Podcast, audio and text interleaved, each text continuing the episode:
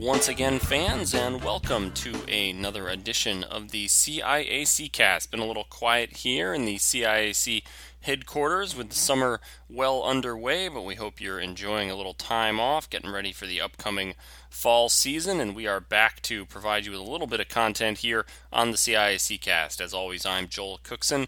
Very happy to have you along with us for this edition. What's a little bit of a different edition of the C I A C Cast, as we've got just one guest this week, and we'll get into who that is a little bit later on. But so we're very excited to be back after a uh, a long break, and uh, let's dive quickly right in with our recurring feature of things you might have missed on C I A C sports dot com. Uh, just some sort of news and notes on C I A C sports dot com right now. We redesigned a little bit the Tournament Central section, which I uh, hope folks will enjoy, be able to find all the things they're looking for. All of the fall tournament packets have been posted at the Tournament Central page on C I A C sports dot com, so encourage you to check those out, along with all of the championship dates for the fall, uh, upcoming fall championships, which we are very much looking forward to, looking forward to getting the season underway. Also, on the C I A C sports dot com, we've got the latest up- version of the C I A C man- handbook is uh, now online, so certainly encourage folks to uh, to peruse that. It's a bit of a uh, a bit of an overwhelming document at times, but certainly a lot of uh, interesting information in there. If you're curious or looking for specific uh, rulings or guidelines, that's uh, that's a place to go. I've got a big edition of Linked Up that had been building in my inbox for several weeks worth of uh, of links there, and that uh, that new Linked Up that was posted a little over maybe well about two weeks or so ago, uh, and then a few other just bits of news and notes from the C I A C office. So a little bit of quiet there at C I A C sports dot com, but again, lots of good stuff to catch up on. One thing I did want to point out on the Tournament Central page, uh, we've got a um, a new link on the right side, and we've talked about this before here on C I A C Cast, but uh, it's got easy links now to sign up for text or email updates for your favorite sport, your favorite, uh, the, it tends to be most used for tournament information, but if you know you're going to be looking for tournament scores and results and brackets and things from a specific tournament, this is an easy uh, time to find that on the C I A C Sports Tournament Central page, so hope you'll check that out. We hope to be having a few other features and other things on C I A C sports dot com as we roll towards the fall season. Hoping to do a wrap-up uh, from some of the great action from the N F H S Network from this past year, where we, I believe I last counted, we did about one hundred forty tournament games were available uh, on the N F H S Network from this past season. So a remarkable uh, amount of coverage there if you're looking for specific things, and we hope to, uh, as I said, have a little bit of a feature there for you as well moving forward. Got a couple other things on the hopper for uh, the coming weeks, so be sure to check out at C I A C Sports. That's our Twitter account, and that is where you can always find up-to-date information, and uh, anytime we post something new, also on Facebook, facebook dot com slash C I A C sports. That's where we will post uh, all of the new things that we post here on C I A C sports dot com. So hope you will uh, keep that in mind. Keep checking us out during the summer. We know we're excited to get underway, and uh, we also know that uh, often during the, the podcast at this time, I give you a little message from our friends at the uh, Connecticut Department of Transportation about uh, distracted driving. And while that's certainly relevant, I'd also like to pass along this note from our, our good friends at the Department of Transportation that drunk driving continues to take a terrible toll on the nation, claiming about ten thousand lives each year. In two thousand eleven alone, there were nine thousand eight hundred seventy-eight fatalities on America's highways in which drunk drivers or motorcycle riders were involved. That works out to about an average of one fatality every fifty-three minutes. Athletes, fans, and families, please always designate a sober driver to stay safe on the road. So we hope you take that message to heart this summer. Always have that designated driver wherever you are, whatever you're doing, uh, to make sure that you're traveling safely. With that said, we're going to get to our guest for this week, and we We actually recorded this interview uh, a few weeks ago, and we've been dealing with some technical issues with it, so uh, the, the audio at times gets a little bouncy uh, during the interview, but we hope you'll stick with it. It does improve as you go through. Uh, but our guest this week is John Reeves, who, uh, for high school sports fans in Connecticut, you may not know that name. In fact, you probably don't know that name, uh, but quite frankly, uh, we're going a little bit different with our podcast guest this week. John Reeves was my former boss at my uh, previous stop of employment. He is a longtime college athletics administrator and coach, uh, and just someone that I love talking about sports with, and sort of the, the culture of sports and some of the issues that uh, that might be arising uh, in the high school ranks or in the college ranks or just athletics in general. So with the summer a little bit slower, we wanted to try something a little bit different for the C I A C cast. This one gets a little more informal than some of our other interviews. We we kind of bounce around a little bit. We, uh, we meander off topic at times, but Uh, just uh, I love talking to John Reeves, and I thought it would be something that uh, listeners and fans would be find interesting, and he certainly brings a, a load of perspective. John was a uh, coach, a boy, men's soccer coach and athletic director at Drew University, a Division three school uh, in New Jersey for a number of years. He then moved on to be the athletics director at the University of Rochester, also a Division three school uh, in upstate New York. From there, he went to uh, Stony Brook University, uh, part of the, the State University of New York system, as they trans uh, as they moved from a Division three actually to a Division one program as the athletics director, and then he closed his career with a long tenure as the athletics director at Columbia University in the Ivy League. Uh, Yale fans obviously are familiar with them, and uh, spent a lot of time as the athletics director uh, there as well. So brings a lot of perspective, brings a lot of interesting insight, and I just uh, think he's a fascinating guy to talk to. So thought that you would enjoy this. So here now are my conversation with John Reeves. Just kind of as a, you know, as a longtime person involved with athletics at the at the college collegiate level, uh, more than the high school level, but I, I think the, the the question is still relevant uh, regardless. Is for, from your perspective, what do you see as the benefits of athletic competition for young people, students, student athletes? What what do you see as the benefits? I have a I have a canned answer for that, and I I believe it, uh, uh, and that is it's social, emotional, physical, psychological, intellectual. Uh, all of all of those uh, components uh, are enhanced as a result of uh, athletic uh, competition. And if, you know, you'd like me to expand on any one of those or all of them, I will. But social, emotional, physical, psychological, and intellectual. I'll, I'll ask you to expand only in the sense that I'm curious, sort of, is that, I'm curious how you kind of got to those, you know, those ones as sort of the, you know, th- that those were the, the things that, that kind of jumped out. Was that sort of you, you d- developed that over time, or that sort of always was your suspicion and then it was proved, you know, proved to be true? Uh, I'm just kind of I'm curious sort of deter- and how you came to see that those were the areas that, uh, that it benefits students. I, I think this touches on uh, the, the difference in the uh, educational process for folks in physical education and athletics uh, at the time that I was coming through, and that time is from the sixties, from very early sixties, uh, to be specific. Uh, it even goes before that, nineteen fifty-six when I entered college, uh, all the way up till today, uh, when we were being educated to be physical educators and uh, mainly, and uh, athletic coaches and administrators somewhat secondarily, uh, the literature and uh, the uh, seminar discussions, uh, we would often uh, ponder, okay, what is this all about? How do we justify what we're doing in the physical education class and on the athletic field?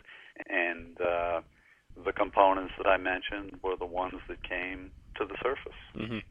And and I, I, I believe them, and then uh, given my own limited participation, and then uh, my interaction with students, mostly student athletes in the coaching uh, uh, arena, you know, certainly fortified this. You, you could, you could, you could see these components being developed. So, as a, you know, I know obviously uh, your background both in coaching and, and as a and as an educator, um, did, was that something that you, um, I guess, took to heart? As a coach, obviously, you know, you're as competitive a, a person as I think I've ever met. But, uh, you know, I know, I guess I'm curious, was was, did you try to make a point to also, along with wins and losses, sort of, you know, push and coach and teach in a way that would develop those, uh, you know, those other areas? And if so, sort of what was your kind of, what were some of your strategies, I guess, to sort of, to, to influence those particular areas as well? To, to be honest, Joel, um, I never really, when I was coaching, let's go back to coaching, I was I never really focused, and that was twenty years of my career, uh, I never really focused on uh, those attributes. I focused more on preparing a team that could win uh, within the rules and uh, with pride.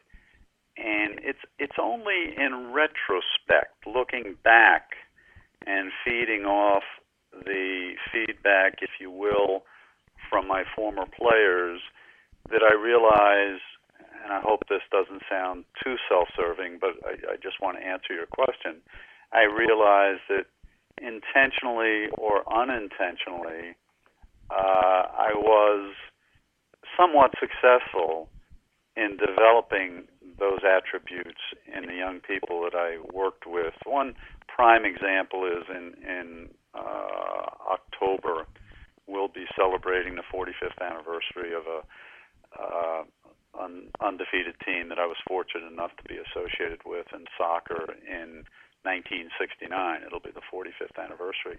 And as, as I as I have dialogue with those players, it it just comes across that they did develop a moral compass, if you will, and they attribute a lot of that, I have to say with all humility, to the experiences that they had on the soccer field. Mm-hmm. So I, I think professionals underestimate the tremendous uh, impact that they have upon young people, for better or for worse. And, and I'm I'm proud to say that uh, uh, in my case, the feedback is that it was for better, and I, I think that was because I was brought up uh, with a moral compass and knew the difference between right and wrong, and uh, attempted to um, uh, portray that on the athletic field. But don't make a mistake, my main object when I was coaching was to not lose.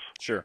Uh, and uh, uh, and the other things were all a bit of an aside, but fortunately it worked out for the best. Yeah, um, it's an interesting, and I and I think that's one way that um, you know that maybe we do see a little bit of a difference between you know coaching at the at the collegiate level and, and from our perspective, hopefully coaching at the high school level, where maybe at the high school level the winning is a byproduct rather than maybe the focus. But that's you know a, a discussion for another day, perhaps. Or uh, I saw an interesting presentation on that at our uh, our national convention last week, um, talking about sort of the the education-based athletics, which is what we uh, strive for uh, within our association, and and that the the phrase that that uh, struck me was that the win is not our purpose, education is our purpose, and the win should come as a result of educating, both in terms of skill and in terms of uh, you know in other areas, which I just thought was an interesting, uh, you know, an interesting perspective, uh, certainly on kind of the, the process of coaching. Is that something in, in retrospect, do you think you would,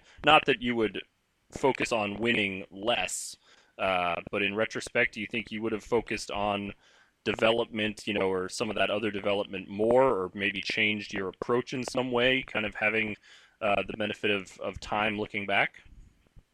That, uh, that's, that's good, Joel. And I, I would have gone in this direction if you didn't ask me to, and, and that is, uh, I wouldn't, I wouldn't, I, I, again, I don't want to appear like, a, hey, I did things right. There are a heck of a lot of things I did wrong, but uh, we were educated back in the late fifties and early sixties. We were not, we were not ordained to be athletic coaches. We were educated in the area of uh, physiology, anatomy, biology, psychology, mm-hmm. which I think which I think we're missing a little bit today. Child development and, and personality development. We were really educationally based at that time, more than now. Uh, try to say it's the same now, but I think if we look at what's going on in in uh, Division One athletics, uh, we we we try to say it's integral to the total educational process, but we've lost a lot of that focus. Mm-hmm. So that when we were developed as physical educators first, and maybe lucky enough to get into athletics and administration, our whole emphasis was on educating the human being, much much in the way that uh, uh, John Wooden is given credit for. I'm not sure that he deserves all the credit that he is given, uh, but when when you're successful, you certainly uh, have a lot of bouquets sent your way, sure. And some of them are deserved, some of them aren't.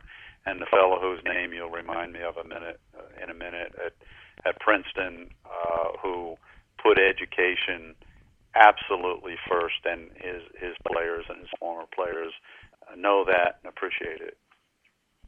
Yeah, uh, Pete Carell, I think. Pete Carell, thank you so much. You're welcome. That's what I'm. I'm your. I'm your fact checker. We we know that. We've established that over uh, the history of our uh, our uh, our partnership here. Um, sort of changing directions a little bit, uh, but I think it, it kind of goes into a, a sort of the same way in in terms of, you know, coaching and, and approaches to coaching. Um, and I know, obviously, as we said, that the the coaching was just a, a percentage of your uh, your career, but uh, I think it's an interesting thing to hit on. Um, in our time uh, working together, we, we talked a lot, and we, we hopefully worked a lot towards uh, sportsmanship uh, challenges and issues. Um, and obviously, that's something that's, you know, a, a challenge at, at every level of uh, of athletic competition. And I think we, we see stories and we read stories that it's a challenge. Like I said, it, at all levels and in all sports, it's not, uh, you know, it's not restricted to football or basketball or whatever. Um, interested for your opinion on how how the sort of sportsmanship of a team uh, or of a school or of a, you know, student section or, or, or sort of the, the overall sportsmanship of a of a program is dictated by behavior of coaches. Uh, I know that's something we've talked about, and uh, I'd just like to hear your uh, your perspective on that. Student athlete behavior is a reflection of the coach's behavior. Uh, I don't think I could say it more concisely than that. And it, it's not something that the coach can even develop or play act. The coach is either that way or the coach is not. And always when you see a team that's displaying poor sportsmanship, especially at the lower levels, The, the high school and Division three athletics, uh, what you see on the field is a mirror image of the culture relative to sportsmanship that the coach is demonstrating day after day after day. Going back to what I said a little bit earlier, um, the coach, the coach can't fake it. The, the coach either has integrity and believes in sportsmanship and wants to win with dignity, or doesn't. And I'm going to stand a little bit further. I was I was a little surprised when you said that at the high school level there's less emphasis on winning. People often say in Division three there's less emphasis on winning. I I, I disagree with that. I, I think that winning is the culmination of doing things right from a technical and a tactical point of view. And just as a heart surgeon uh, wants to win every encounter that he has with a patient, a coach, uh, in the best interest of the students who are competing, wants to win. And it's okay to lose, and it's okay to win as long as you do both with dignity. And I'm gonna I'm gonna ramble on a little bit further. That's okay. Uh, perhaps a lot of your perhaps a lot of your listeners just enjoyed the tremendous experience that I did of uh, just soaking up almost every minute of the World Cup. Of course, I can afford to do it because I'm retired. Most people couldn't. But we we tend to think about the Suarez bite and the uh, the broken vertebrae uh, on in the body of uh, Neymar. Mm-hmm. But but I saw I saw many more manifestations of good sportsmanship. How many times did you see a player from one team uh, pat another player from a different uh, team on the back of the head as they were coming out of the tunnel? Mm-hmm. Or how often did you see a Greek player, and I, I thought the Greeks showed a tremendous amount of sportsmanship, uh, lift up a player who had been inadvertently or perhaps uh, violently tackled? I saw an awful lot of that, and and this this World Cup, I think, brought the best out of uh, humanity and sport, and the worst out of humanity and sport.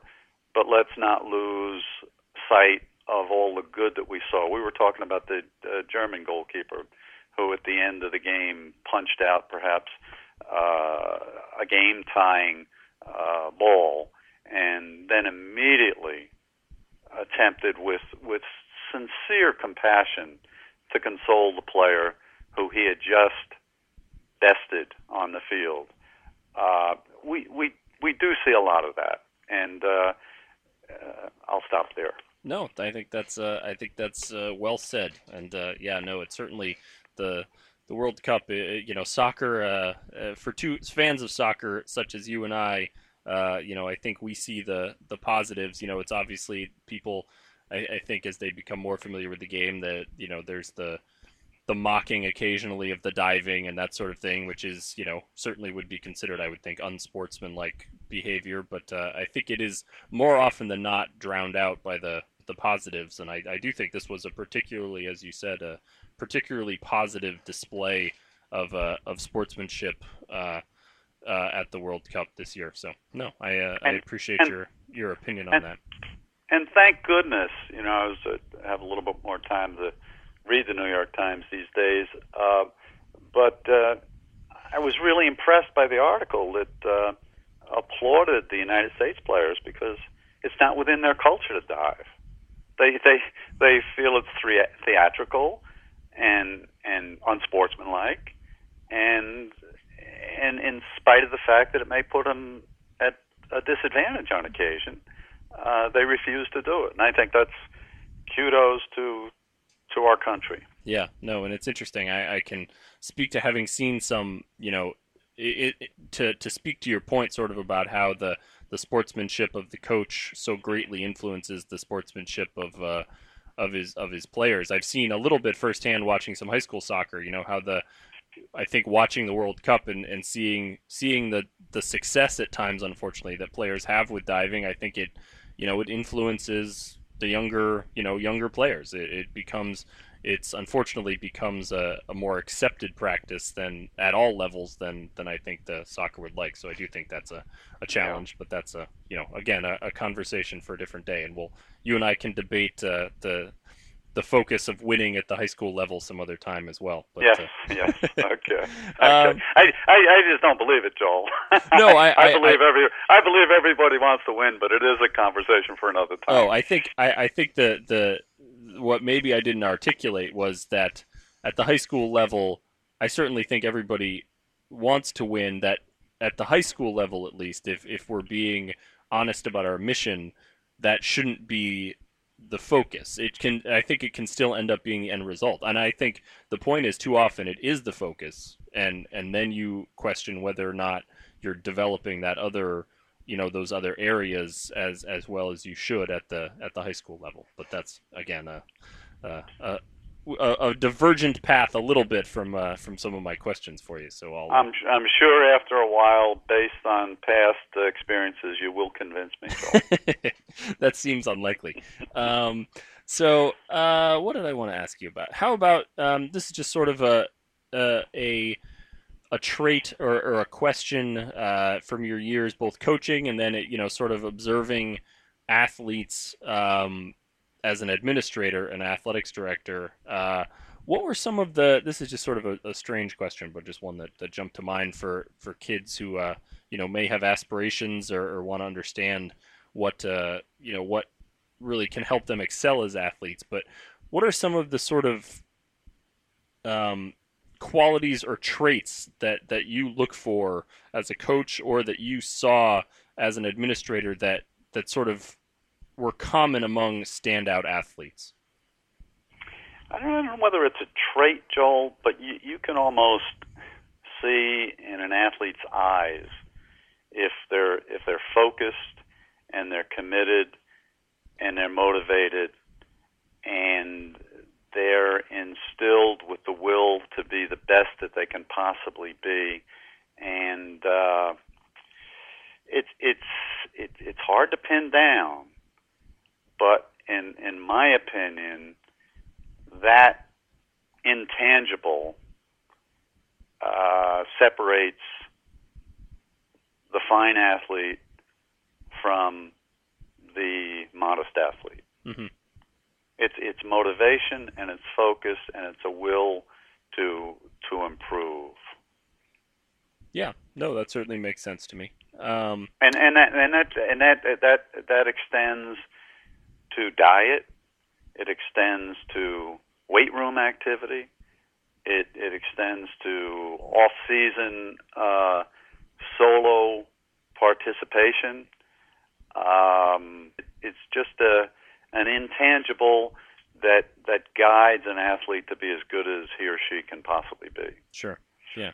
Well, that uh, that kind of dove. Uh, you you're see you're just such a natural at this. It goes right into another question that. Uh, that uh, I was interested in, in getting your opinion on. Um, you know, one of the things, particularly again at the high school level, um, that, that at times concerns state associations, and I know concerns schools to some degree, um, is athlete specialization. You know, uh, kids uh-huh. who, who don't play more than one sport, and who play a sport, you know, essentially year-round, uh, beginning at a at a young age. Um, I know obviously as a coach, it probably, particularly again, a coach at the collegiate level, um, you know, was not something that you, it was probably something that you um, admired and, and, you know, almost wanted out of your, your athletes. But I'm sort of curious for your take on uh, just kind of the trend of increased sports specialization, particularly, uh, you know, sort of at, at a younger age. I know you have uh, have grandchildren who are uh, who are competing in sports, and,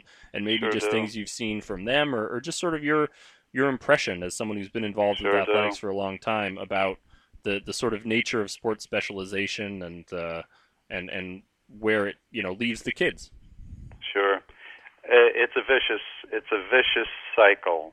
Uh, it, it's it's neat to say, boy, we would like to see people grow up the way I did, uh, and extends not just to sport, but to free play. We didn't have to be in summer camps uh, all year. We did, we we didn't have to go to uh, have every minute of our time consumed with some activity. We could go in the woods with a bunch of friends and have a ball. We weren't worried about. Uh, Uh, derelicts and, and that sort of thing. Mm-hmm. So we we we were freer. And I look at my, thanks for bringing up my grandchildren. I have six grandchildren who make me a, a rich man. And uh, when I said it's a vicious cycle, is yeah, ideally you'd like to see a year of uh, social activity, and they came back uh, to soccer practice uh, in early September, mm-hmm. uh, refreshed and ready to go with that sport, and it was wonderful. But Joel, I'm afraid those days are gone forever. Uh, I see it with my grandkids. You know, they all started playing soccer, baseball, and swimming, uh, and now with the travel teams and the elite teams, and they're not even, one's not even in high school yet. Uh, it's gotten to the point where if he wants to compete and he wants to excel and he wants to really be good at the sport, it's almost essential that he focus on that sport all year round. And I, I, I hate to say this, but this has become the new reality. If you don't, you fall behind. And if you fall behind, then perhaps you lose some of the social, emotional, psychological, intellectual, and physical benefits derived from sport, because eventually you're left out. Yeah, no, it's certainly a, it's a challenge, and, and you know, from our our perspective, obviously, we we love to see, you know, students and uh, you know, who are encouraged, and you know, but like you said, it's it's a challenge because you don't want to miss an opportunity. You know, it's easy for the the kid who's exceptionally talented maybe to to take that extra, you know, play that extra sport in another season because yep. he's not going to yep. fall behind on the soccer field or the baseball field. But uh, yeah, the the gifted athlete can do it. The the really gifted athlete can do it, and perhaps even still benefit from it. And I, I, I apologize for cutting you off, but I did have a, a point I wanted to make. Mm-hmm. As, as I look at the kids growing up, and, and again, you know, those that are close to me, uh, it's their parents more than it's than it's. Uh, their interest to focus and excel. The parents, in in my uh, experience, are worse than uh, the young adults. Yeah, as far as as far as specialization, because and a lot of them are are uh, preparing the child for that elusive scholarship. Sure, uh, and it's so so unrealistic to make that the focus of your participation. Yeah, no, I think that that's, you know, that's the, maybe the message that, I mean, and obviously it's a great message to hear that how, how challenging it is, but also, you know, the idea that, you know, even maybe if you don't specialize at a young age, you'll, you'll still be good enough to, to play on your high school team. And, and yes, maybe you're, the, the, the, the scholarship might be out of reach, or the, the college, you know, the Division three experience might be out of reach, but you're going to be a much, you know, more well-rounded and, and hopefully, uh, you know, happy, uh, happy kid uh, growing yeah. up if you get all those different experiences. I, I encourage our uh, our uh, listeners. There was a great article in the, the Hartford Current uh, that named their their male and female athlete of the year, and uh, the the encouraging part to me was the young lady who was uh, named the athlete had grown up playing basketball, had been an all-season, all-year-round basketball player, and her father said, "You know, this is enough. Let's try something else. You know, you can all you can still play basketball, but play something else in a, in another season." And she moved to volleyball and uh, ended up winning state championships uh, with her high school volleyball team as well. So, uh, obviously, again, that's a case of a of an exceptional athlete. But uh, I, I think those experiences are are worth sharing. Um, Philosophically, philosophically, we agree totally, and I would rather err on the side uh, as a as a. I think you're trying to give the message to your high schoolers uh, to experience uh, various uh, endeavors, uh, but then again, it, it takes various student athletes, various student parents to decide. Okay, when, if ever, is it time to specialize? Sure. If you, if you want to go further with with the participation. Yeah, no, that's, and I think that's the challenge is, is a lot of parents and uh, and and uh, as as a parent of a, of a young one who obviously is, is nowhere near uh, athletic age, but you you just, and maybe this is a question for you as someone who you know has who's seeing it, seeing it as a as a um, as a grand grandfather now. Um, You know, when parents, I guess my question would be, if you were a parent at this in this era, or if your son or daughter asked you for your opinion, who would you, you know, who would you use as sort of an unbiased entity to, you know, if you're a parent, to seek guidance? I guess that's my question: is where where do you think parents could find guidance uh, on an issue like that? Because I, I think there's there's a fear that any coach that they might ask, you know, is going to maybe not speak out of the best interest of the of the kid necessarily, um, but might speak out of their own interest. So I'm just curious, you know, where would you seek, where would you look for an unbiased opinion uh, if parents are trying to make those decisions? Boy, I'll tell you, you, you, you came up with one that I'm not sure I can answer, but I'm going to give it a shot. I'm going to give it a shot and uh, say that even though I was totally embedded in the athletic arena, I never once, when my kids were growing up, um, tried to, in, well, first of all, as a fan, As a, as a spectator, I would always sit on the other side of the field if it were possible. Mm-hmm. I wanted to stay as far away from the uh, parents' opinions as I could possibly be, and just wanted to objectively watch. Uh, my son, who is an athlete, played baseball and played soccer and uh, did both in moderation and got everything out of it that a youngster could, but we never had aspirations of him going any further than he did, which was to play college ball, which I wanted very much for him to do, uh, just because of the social environment I feel is healthier than some other social environments that you encounter in, in college mm-hmm. and in high school. But, Joel, um, I, I, I guess the person that I would seek guidance from would be someone who didn't have a vested interest in winning at that point. Sure. I, that is an administrator or a physical educator or an adult human being who you really think has it together and also has some knowledge of human development and athletic participation. I think that person, without the vested interest, uh, could give you the best possible answer. Yeah, I, I think that's and, and that's why we have you on these shows, John, because you came up with that answer without uh, without having any uh, having thought about it before. So we. Uh... Yeah, I was gonna, I was I was going to say, you know, I, I, I again, uh, well, let me just say it. I I think that I.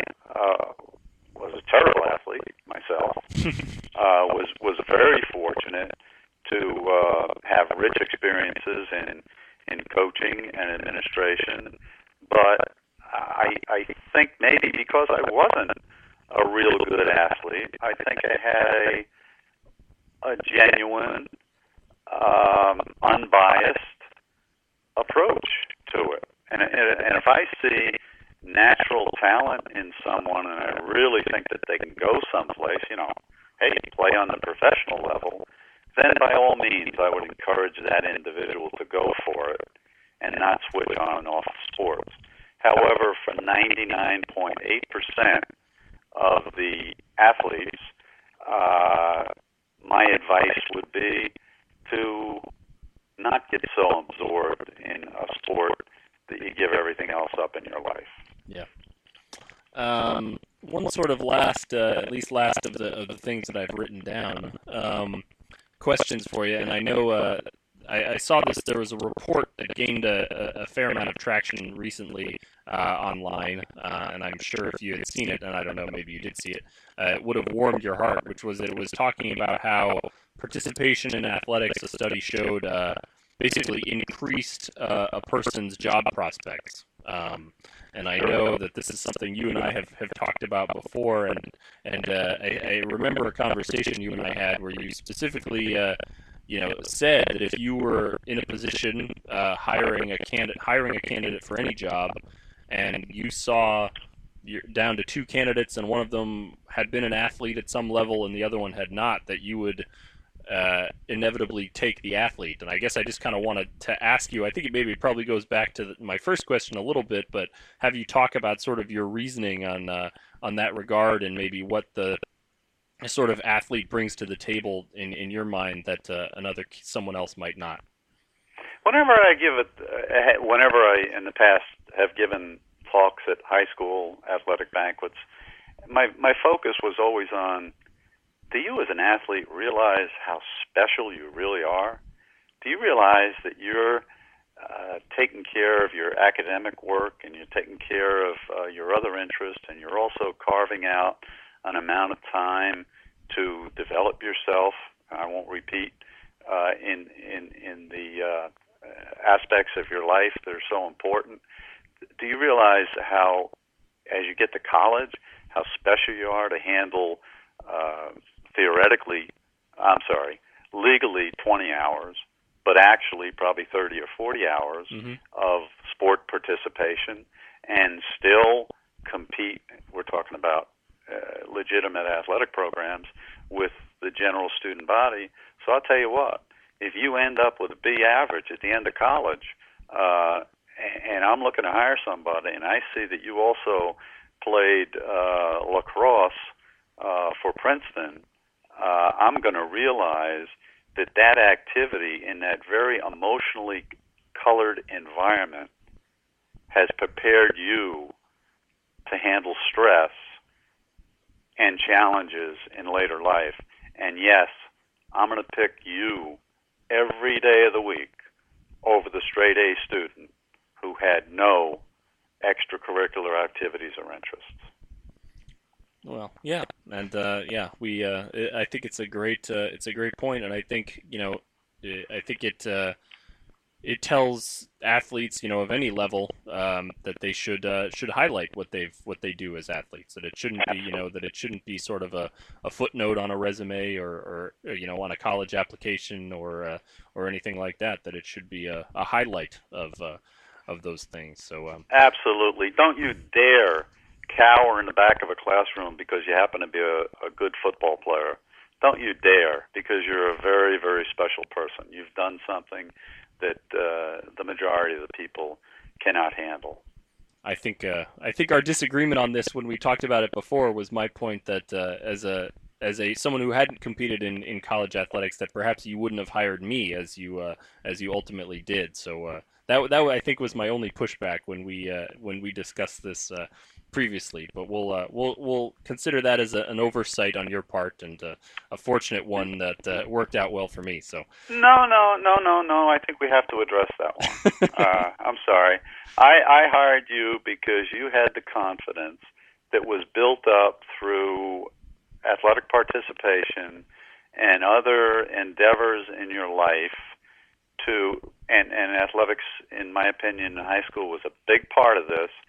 You had the confidence to call me John the first time I uh, picked up the phone, and uh, I realized that here, here is a man who has a degree of security and can compete in, in uh, again, an emotionally colored environment. And by that I mean, you know, in a in a history class, it's it's not emotion, but on a soccer, high school soccer field, it is emotional, and it's a totally different test and developmental process. Well, so, no, no, you, you need not shrink back because you didn't play college soccer at all. You, you, you went to a school that had a national champion on occasion, and you just weren't good enough. That is certainly true, and we'll uh, we'll, we'll attribute. Uh... At least, at least based on what you've told me, yeah, I don't know. No, that was uh, yeah. The, the, the year but, I tried but, out, they were a, a formidable crew, and I was but Joel, uh, I was overmatched. But, but uh... okay, but Joel, I have to tell you something. I viewed you playing the pickup games at the uh, Landmark Conference Student Athlete Advisory Committee meetings, and playing football, lacrosse, or I'm sorry, football, frisbee, or wherever it was. And you have athletic ability, so don't underestimate yourself. And this is the other reason we have John on the uh, the podcast, is to talk me up a little bit for any uh, any would-be challengers out there. Yeah, yeah that's uh, and we'll we'll be happy to attribute me calling you John to uh, confidence as opposed to a, a lack of respect. So that's a yes, I absolutely. I, I I insist. I I, I just I just I, I I think all people are equal, and it bothers me when my uh, a lot of people, a lot of parents will disagree with me. Oh no, that's disrespect. But I love it when my grandkids have the guts to call me John, and I try to encourage that. But I realize that I'm in the minority with that belief, but it just, it just makes me feel good because I, I, I love young people, and I just like to consider myself then the equal. Well, all right. Well, uh, enough of that. Enough of that. Yeah, we, we've now we've definitely veered uh, into into yeah. a, a non uh, a non relevant topic. Um, we'll, we'll probably find ourselves uh, racing that part. Yes, that, it's it's possible that, that the edit machine uh, may, uh, may may do a little clicking through that uh, that section. Um, I guess just you know, in a you. talked about uh, you know the changing nature of, of, of sports, certainly at the the collegiate level, um, you know, and, and sort of the, the realities that exist there. I, I'm just kind of, um, I guess I'm just sort of curious from a from a broad perspective. So we're talking, you know, wide lens um, sort of perspective. Um, What what are some of the sort of significant changes, and I, I think you've hit on some of these, but significant changes, you know, at any level of athletic competition that you've seen sort of during your time uh, as someone involved with athletics? Uh, could well, be any level. If, okay, good.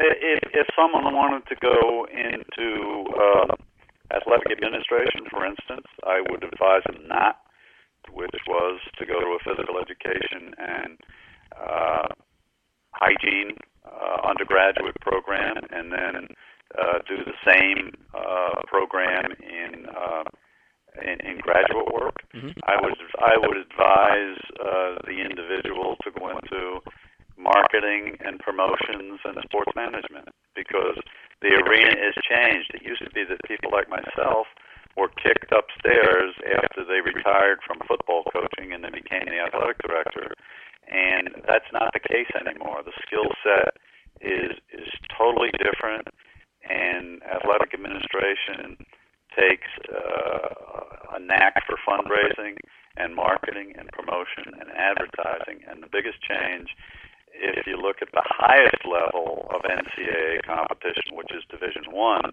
which I would argue Division Three is in some ways, from an educational point of view, a higher level.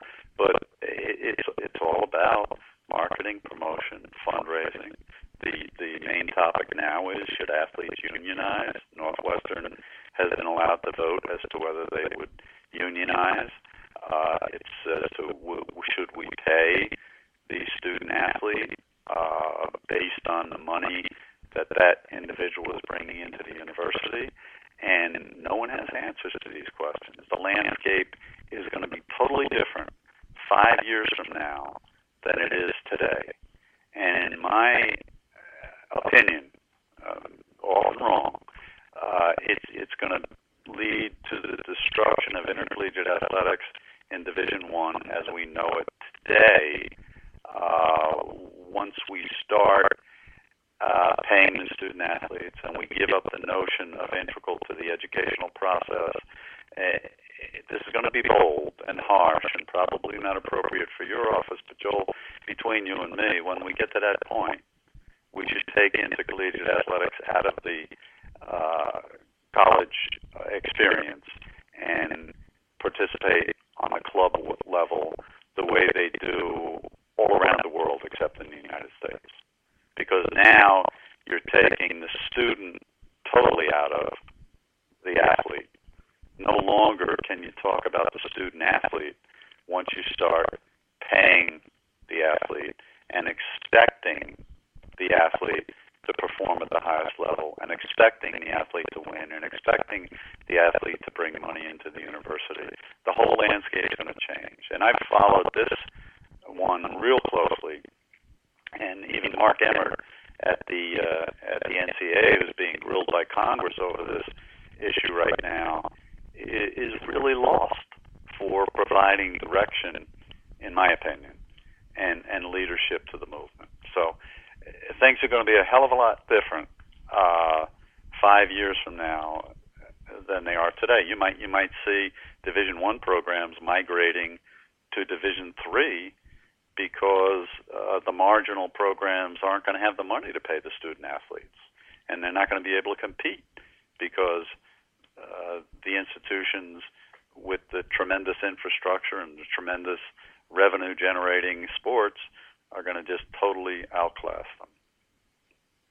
Yeah, no, it's certainly uh, – there. there's a lot uh, – Yeah, I, I think changing landscape is, is certainly uh, uh, an apt way to put it, and uh, I'm not sure anyone really knows how it's going to yeah. uh, how it's going to shake out and, and what it might look like. But it does seem that uh, change is afoot uh, at that yep. level, uh, one way or another. We, we, and and and we and we as I as I follow this stuff, I must say that I'm a little envious, uh, not being able to be a part of the new direction, and we shouldn't fear change in the long run.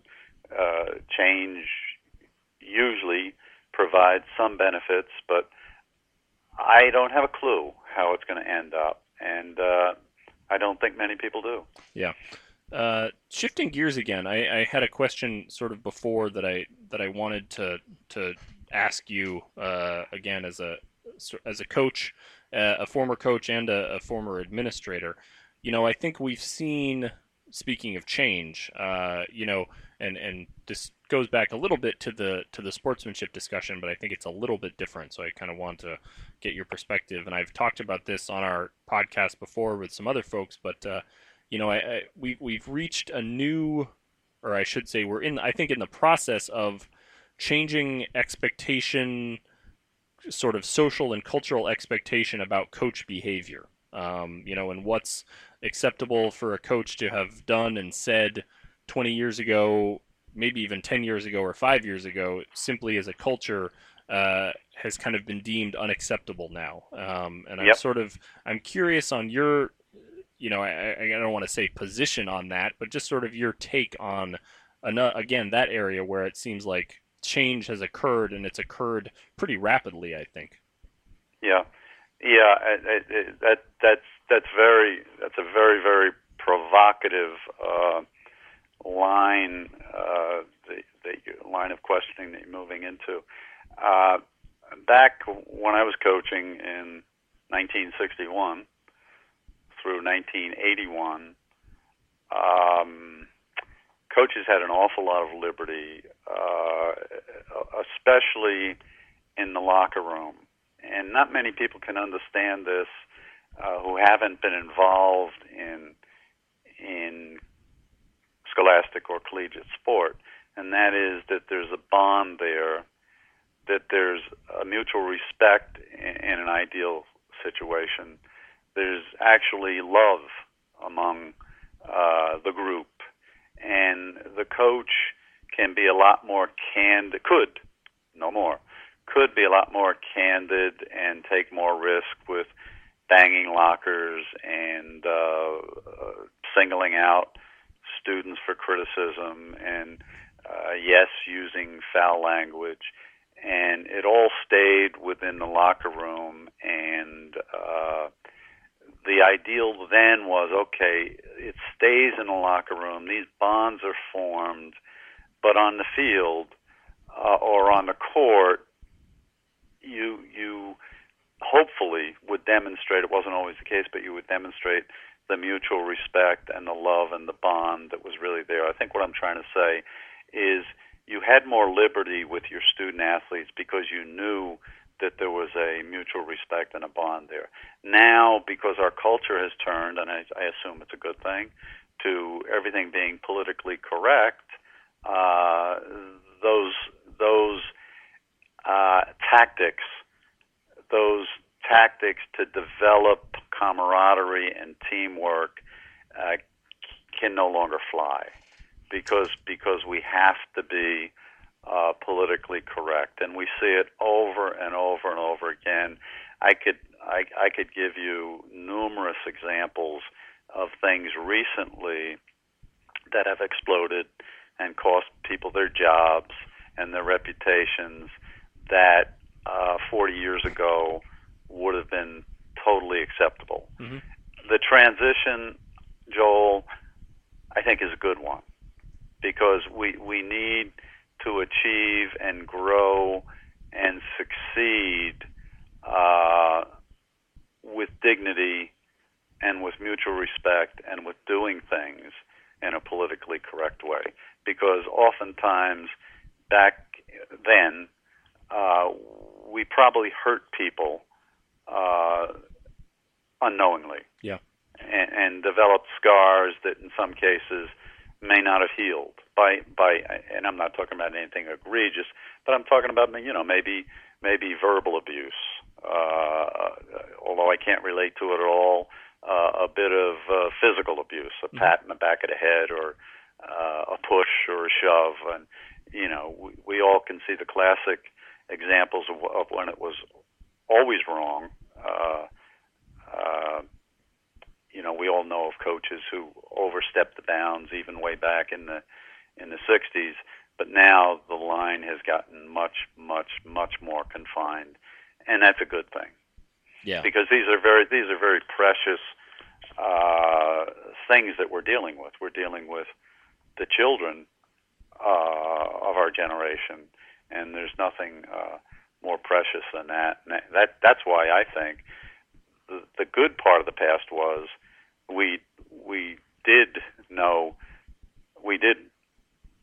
We were educated in the area of psychology, uh, human development, uh, first aid, and the med- medical aspects of sport today, uh, some of your administrators and your coaches are simply former great athletes, and so they need a staff that can complement them with these skills. Yeah. No, I, I hope I answered your question. I think you did. No, I, I just I find it to be I it's personally a very interesting. Um, you know, I as we've said, I played a, you know at a at the high school level. Um, but I, I just think it's interesting that, and you know, it, to me, it's an interesting situation where you have behavior that's really, you know, other than maybe, you know, and I've talked to folks about this. I mean, I think other than maybe athletics and the military are really the only places where you have the sort of behavior that's mm-hmm. condoned when mm-hmm. in those, you know, venues that wouldn't be permitted in any other venue. Yeah. Um, you know, Fort- Fort- I, to me, that yeah. says that maybe those venues are the ones that are inappropriate, not yep. the others, you know, but that's, yep. again, uh, you know, I have no coaching perspective on that. It just, you know, that's how it, how it appears to me. So I, I think it's an interesting discussion. Young, young people, uh, I, I want to focus on, on, on the one thing you said. Uh, I think less and less and less, and I think you'll agree with me, is condoned. And, mm-hmm. and we see examples of it every day where, where uh, coaches are outed because of uh, bad behavior. But uh, the one thing I think we really have to understand is the youth in general come to us very pure, and and uh, for a coach in that, in with all the authority that a coach has, uh, it, it's it's criminal to erode that purity. Sure, it's it's more important. It's more important. to develop it and maintain it, and and you and Curtis and I have had discussions about this all the time. Uh, it's it's normally the coach, if anybody, who uh, corrupts the situation, uh, certainly before the athlete would. Yeah, no, I, I think so. You're... We we have a burden. Yes, I think that's that's an excellent, and I know you've said that before, and I I, I, I always appreciate that that the coach has a, a responsibility and, and a burden, as you say, to. Uh, to uh, protect that uh, yep. that uh, that mutual respect, as you say, and yep. uh, yeah. So, um, I think that is uh, that is the end of my uh, line of questioning, John. So you have done uh, you have done remarkably well, and it's uh, I I uh, I love uh, having the chance to uh, to chat with you about this stuff. It's a uh, it's a little bit of a, a throwback for me, so I, I'm very happy. And I with you, and uh, any time.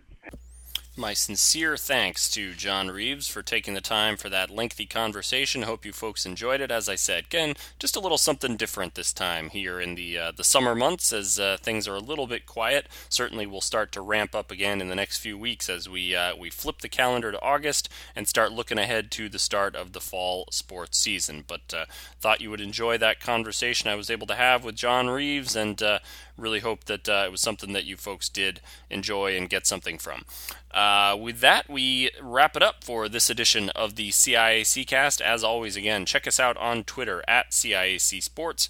That is where we will let you know any of the new and interesting information going on out there, as well as C I A C sports dot com, facebook dot com slash C I A C sports, and you can also email me at C I A C cast at C A S C I A C dot org, so be sure to take advantage of that as well. We'd love to hear from you, love to hear any thoughts you might have about anything, and uh, possible topics for the C I A C Cast, possible folks to chat with.